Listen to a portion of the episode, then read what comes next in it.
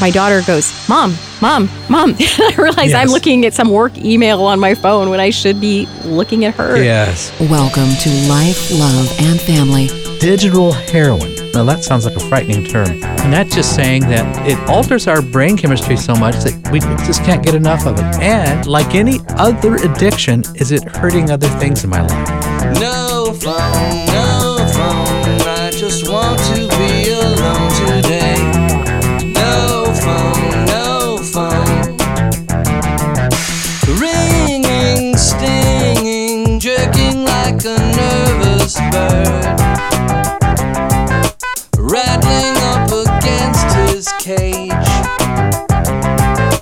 calls to me throughout the day. See the feathers fly, no phone, no phone. Technology. Sometimes it seems like it's controlling you. What do you do? How do I keep this balanced? Is somebody in your life just driving you crazy because they're always on their device? Hi, I'm Doctor Greg Jantz, and we are going to talk about it today here on Life, Love, and Family. How do we find the balance? And to help me do that today, I have my technology friend present. That's yeah, pretty scary title. Who just said, I'm going to turn my phone off. Turn my phone off. I know how many times, you know, I think when you said that, how many times have we been that person and not even been aware that we were that person? Yes. You try to be sensitive. Today, as we're taking on the idea of tech addiction, I think addiction is such a big word, but to mm-hmm. a degree, we all have this kind of attachment to our devices and to checking in. Is that something we're, you're seeing more of now? Yes, and now th- what we're talking about today tends to apply to all ages. We're going to call it a digital addiction. So are you serious? At the Center, Place of Hope, you actually have people in their seventies, sixties come in for technology addiction? Or the overuse of technology and they're getting more depressed. So technology can be our friend. It's our connection to the world. It's our social. And so I can have more relationships online than I'll ever have in person. And I can be there and keep connecting with people over and over and feel like I've got a lot of close friends. Like the person that says, you know, I've got five hundred friends on Facebook. And you, you do? You have five hundred. So a friend on Facebook is just an acquaintance. you, but what is a friend? We know that one of the areas that's fastest growing with Facebook users, if we could just use that as an example, are females, eh, age thirty-five and plus, because kids are leaving Facebook. What is it about women going to Facebook? What are they looking for? What would you say, Sam? I love, affirmation, yeah, connection. Self-confidence, connection. Looking for a relationship. Mm-hmm. So we may turn, and here's one of the first danger signs, is we may turn to technology, online relationships, or social networking in order to meet relationship needs. This is an area that I see is of increasing need. People who really are addicted to the digital world in an unhealthy way. So how do you know whether it's unhealthy or not? If you are, like you said, a, a female and you're sure. checking in and you're looking for these connections and you're actually getting connections. It's how much time you're spending. We know that it's always more time than we ever imagined. And then what are we doing with that time? Is it really time well spent? Now, I'm all for connecting with family and friends, and it, social media is a wonderful way to do that. But I can get lost in that. And as you know, one thing leads to the next and one click goes here and there. And I get lost in a, in a world and time passes. So mm-hmm. how much time am I spending? And like any other addiction, is it hurting other things in my life? The average teenager will spend, and this is just fresh off the press, a study in Oxford University, and they looked at one hundred twenty thousand teenagers. And they say that they're spending an average of, they've clocked it down to the minute, two hundred fifty-seven minutes a day on technology. You know, more than four hours. Now, here's the interesting. That does not include school. So if you're at school using a screen. That's additional add, screen add time. That, yes. Yeah. What does that do to the brain? Well, we know that for social media, if you're age twelve to seventeen, this is a particular age that's being looked at a lot right now with technology. So for the most active time on social media is ten p.m. to two a.m. On a school night? Yeah. Mom so and dad maybe don't even know. They don't even know. Wow. And it's like the girl I did talk to who said she sleeps with her phone under her pillow. I said, well, why do you sleep with your phone under your pillow? She says, well, it's F O M O, fear of missing out. If you're a parent, it's an issue.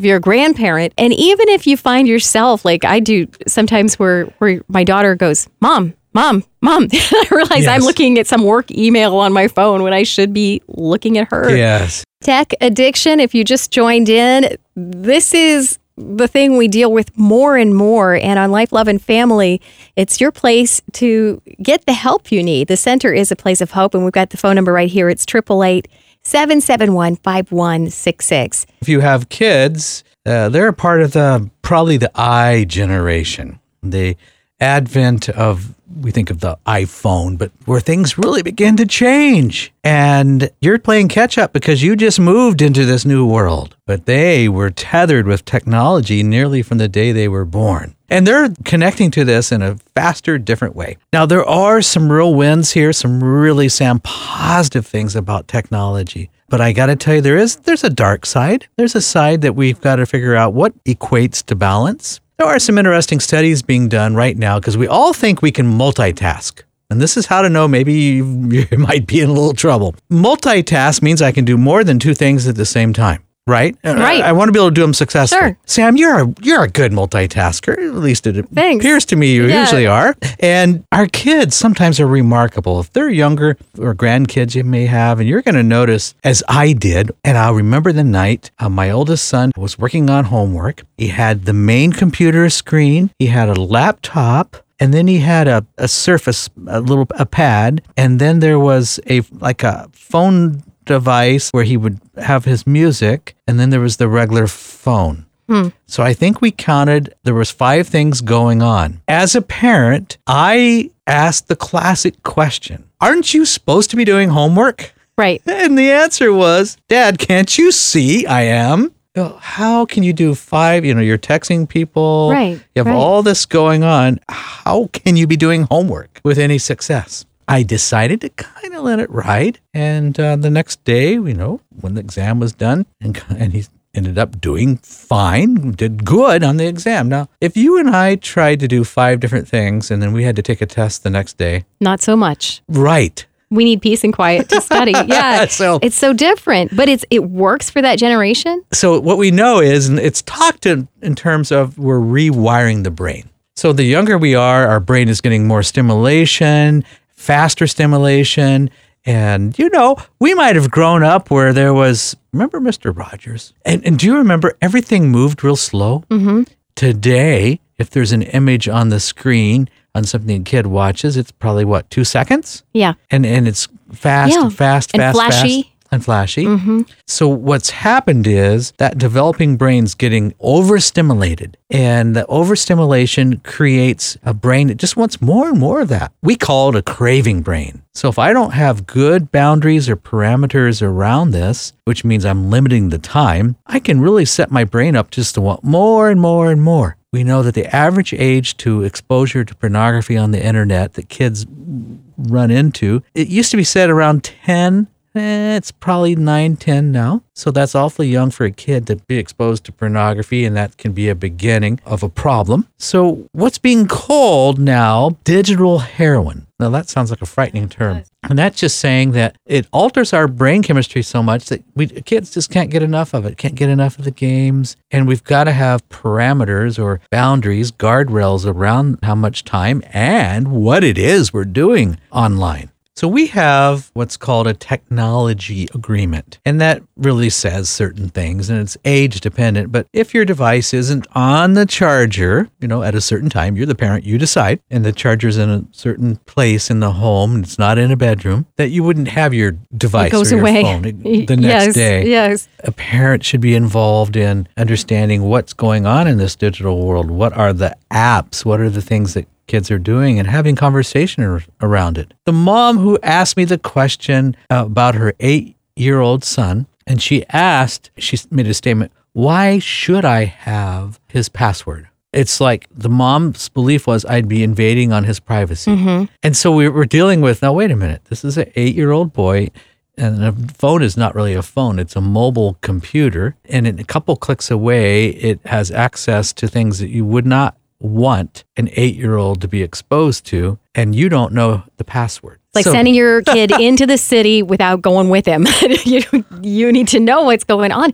It's huge. And there are battles. And I suppose as kids get older, too, I know my girlfriend was just saying yesterday, yes. um, she's always had her son's password and her fingerprint is on his phone. And oh, he, yes. And he took her fingerprint off of it and changed Uh-oh. the password. And, and so they've had this discussion. The phone is gone. But it, it's as he's getting older, you know, now he's thirteen, there's more pushback for that, because he says some of the things he wants to do, it's, you know, to be cooler and to be with the, do the things on Instagram that his peers think are really cool. And he says, right. She doesn't understand. And she said, oh, I do understand, but the phone is going away. Are there more battles between parents and kids now about these kinds of things? You've probably noticed that sometimes, maybe it's in a restaurant, you'll notice that a kid, a younger kid gets, or a toddler gets upset, and then they're handed something with a screen, as though they're being handed a pacifier. Then everything goes away, everything is, the kid is happy, and then when it's time to take that away from them, they throw a tantrum. What are we teaching them, or what are we doing? If they are unruly or upset, we hand them their pacifier, calm them down, right? How are we using technology in the home? That's a great question. By the way, we noticed that, and this is where the research is important to look at, I use the term digital heroin. Not original with me. There's a chemical in all of our brains called dopamine. It's that pleasure chemical. Dopamine, even when you exercise, you get a little bit of dopamine, you go, I feel good. Drugs manipulate the levels of dopamine in the brain generally. So we do know that a lot of that overstimulation is playing with the levels of dopamine, that chemical in your brain. So as that chemical is raised, it's more exciting. And so we want more and more stimuli to alter that chemical. And so there's a chemical reaction to all this stimuli that we're feeding or allowing our kids to be fed. Beth saying, I'm sorry, but I need the T V to help keep my kids entertained. yeah. I cannot constantly be entertaining them. I, I feel guilty about it sometimes, but really, is there something wrong with doing this? No. What is the content? And then what's the amount of time? Okay. What's appropriate? So it's always going to be more age appropriate. But if a kid is using, now that kids um, are spending the average beyond schoolwork of, of that four hours a day on technology. So now if you're just spoon feeding a younger person that much time or mm-hmm. screen time mm-hmm. a day, we know that's not healthy. You're setting it up. Yes. Here's what we used, an old-fashioned kitchen timer. You would turn the knob. You know, what are you doing to control the time? Uh, so very, very important. Today on Life, Love, and Family, tech addiction. Is it causing any kind of ripples in your world, your kids, yourself? The center is a place of hope, a great place to find resources if you need them. eight eight eight, seven seven one, five one six six. It's kind of scary because early in the show, you said that our use of tech is rewiring our brain. Yes. Is that something that's reversible? Is it permanent? If this young generation is growing up and they're having this kind of, you called it the craving brain. Sure. Is that just a new feature of people, or is this something that can be changed and, and kind of brought back to a more normal level? Sam, I have a personal hypothesis or okay. theory is Good. Kids with unfettered amounts of time on technology and maybe some very intense and inappropriate engagement with their technology. And so now they're in middle school, now they're in high school, and they're living and breathing technology. They're just kind of craving more and more. It's like my brain wants more and more. So it's easy to seek out that stimuli. Maybe it's easy then to want to use drugs or alcohol. I just want to have more and more because I've really overstimulated myself. What are some of the things you can do if you see your kids are in this, or if you're worried that you might be going into the edge sure. of too too much when it comes to tech? Hey, some simple things. I mentioned a technology agreement. I must say there's lots of samples of these now online. If okay. you okay, good. Just search technology agreements, and boy, there'll be pages of those. So to give you an idea, so take and personalize and make something that fits to your family and decide you're going to be a good role model of this as well. But maybe what you need to do is sit down and create your own family technology agreement, and we review it. We go over it and everybody signs it. So we are, do ours each year. In the new year, we have a file that says technology agreement, and some are different now that they're older. What kinds of things are on there? Where your cell phone goes at what time. About um, things like what's appropriate or, or inappropriate, mm-hmm. what to do, uh, what's appropriate in communication and text messaging, how to select even what's an appropriate game, what to do if I'm over at friend's house and there's some things that happen, what do I, how do I respond? So we want to cover all those kinds of things. Now, at first they may not agree to the agreement, it's something new, but begin to talk about it. The other thing I want you to look at is, as far as routines at home, so is there a time where we have to turn it off? And what times are that? Would you, as a family, decide that? You know, one hour before bedtime, not to be exposed to what we call the blue light. The blue light is what gives our brain the trouble because it's stimulating. So we want to begin to take away that stimuli from what they call the blue light interference, at least an hour before bed. Alice has a question for you uh, as a mom. She says she's caught her twelve-year-old son looking at porn, and mm-hmm. she says, how do I discipline him in a meaningful way about this? I don't want to shame him, but I know that this is something that you have to do something about. It could be a real problem someday if, if I don't. Well, I think we we make it safe or safer to talk about. We don't want to begin with shaming them and telling them how absolutely horrible or bad they are, because then they're just going to grow more secretive with it. But we want to acknowledge for some, there's a natural curiosity, but it's how that's inappropriate. And what are the protections we put in place? We've used a whole program called Net Sanity. It's a program where uh, you can control multiple devices, what apps are downloaded, what words are allowed. If a person wants to download something, it could send you a little notification that says, so-and-so would like to download the following app. Is this okay? And you can decide. So there's built-in filters that are really important to look at. And back to earlier when you talked about the mom who said, yeah, but I feel like I'm spying on my son. Yes. Is that a conflict for parents? And how did you guys bridge that? Well, it's not spying. And the way I explain it is it's about protecting you from others. Mm-hmm. So we want to empower our kids. Look, this is not about you or that I can't trust you. This is about protection. This is about others and doing what's honorable and what is our, our family values. What do you say to, especially like single moms, you know, as you're trying to talk to sons about some of this stuff? And I think at a teenager age, they reach this point where they're not listening. is is there, there's a natural break between boys and moms yes. at that age. How do you take care of the tech thing in a way where you show him respect, but you're still and making I, sure that he's protected? And I want us to have a male mentor and somebody that's in the young man's life, whoever that may be, that can be a positive role model that's probably not a family member, that's in, engaging and spending time as a mentor that is talking about these kinds of things. And so we need to make it a safe discussion. And for a kid that is working so hard to keep their lives clean, who may already have struggled and have a lot of guilt and shame, where we need to come along and offer them not only forgiveness, but what kind of support do they need? Right. There's so much love in that. If you just joined us today on Life, Love, and Family, what happens when the Facebook account is more important than the real people in life?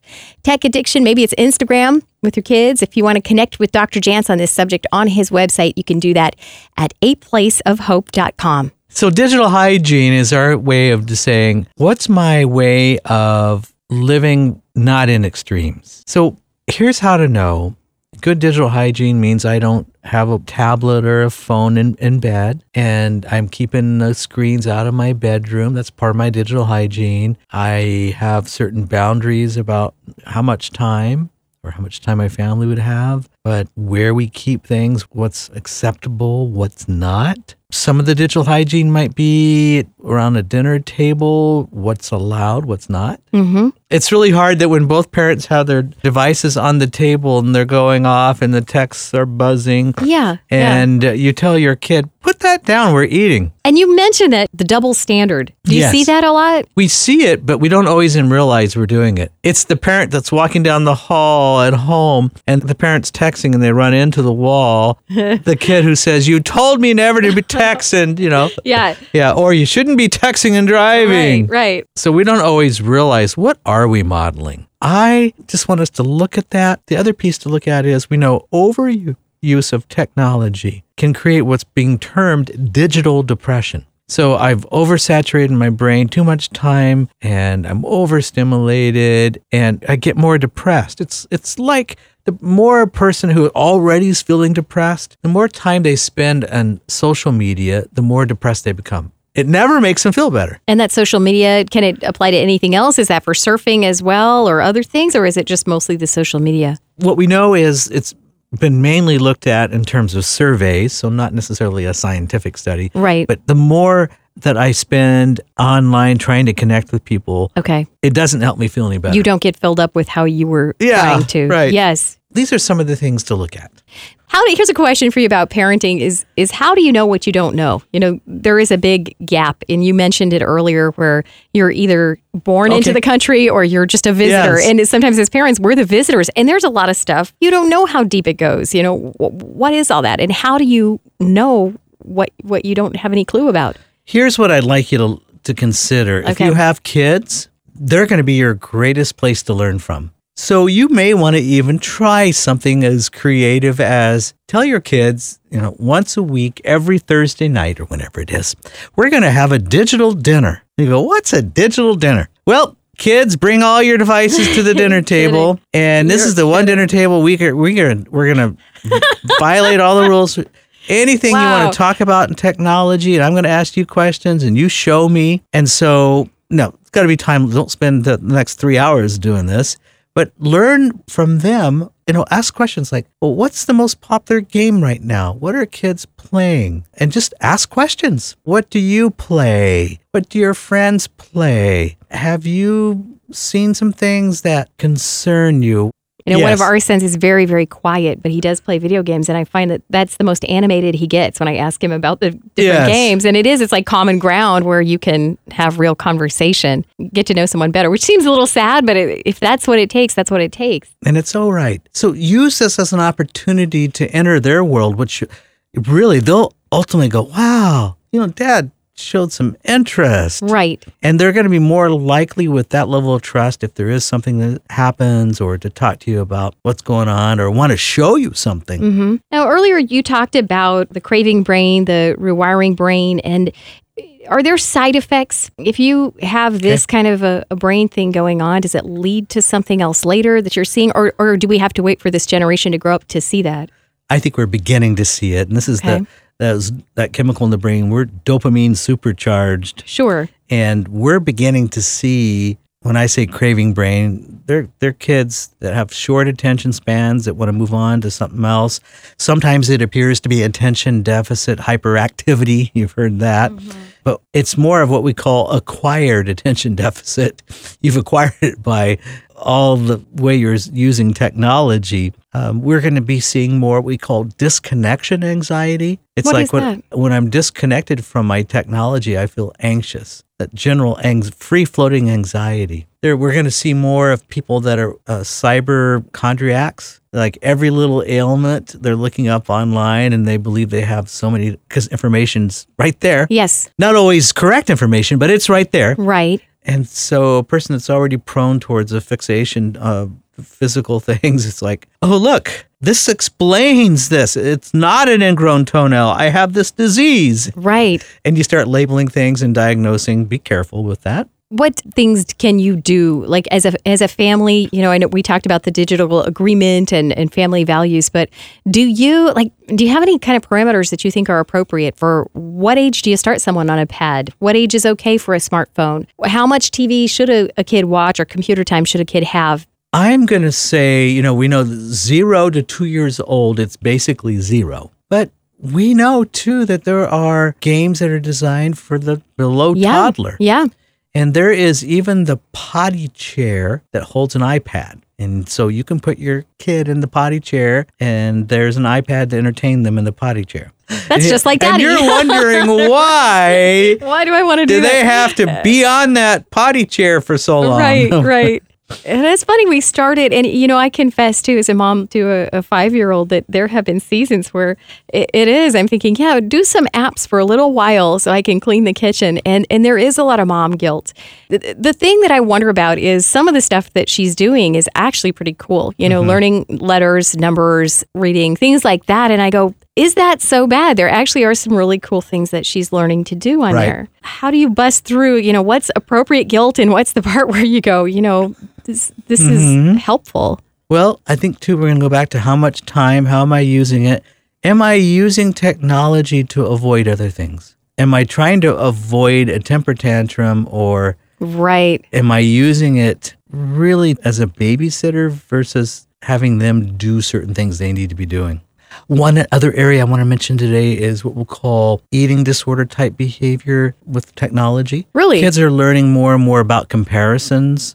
I can look at somebody else and I feel inferior. And so we're seeing some body image issues. Maybe I'm already struggling with how I feel like I look. And we call it body dysmorphic, dysmorphic. And that's a, a term that describes I really have distortion in how I see myself. We're living hyper, hyper connected lives. Interesting. So begin to learn more about, well, what's going on for yourself and then make family adjustments. We do this over time. If we do it all, it's like if you've changed nutritionally at home and, you, you know, we're cutting down on sugar. Well, we do things gradually and we want to win the trust of our family members. If we just suddenly are very, very abrupt and, and try to control things, they may grow more secretive with it.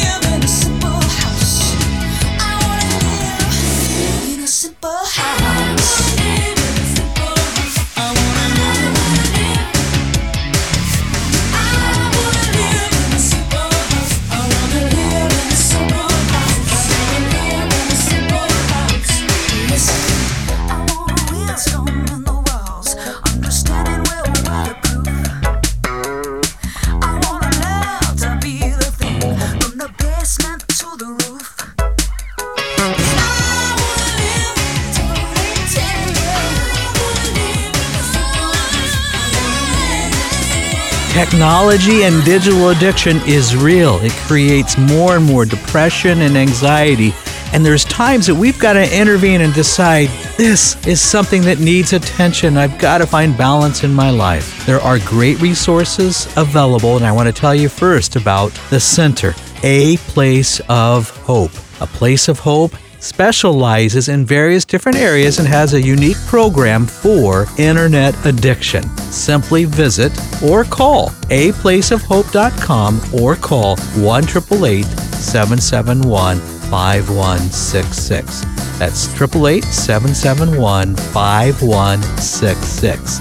This program is Life, Love, and Family, and we have more resources for you at the website, life love and family dot net. Life, Love, and Family. You know the feeling where you're tired and unmotivated, and sometimes you get mad for no reason. And maybe you don't like what it's doing to your family or to your job. That's why the Center for Counseling and Health Resources has been there for people for more than thirty years. They take a whole-person care approach that'll look at everything from your nutrition, your vitamin balances, your mind, your spirit. Call one eight eight eight, seven seven one, five one six six. Or for help right now, visit a place of hope dot com.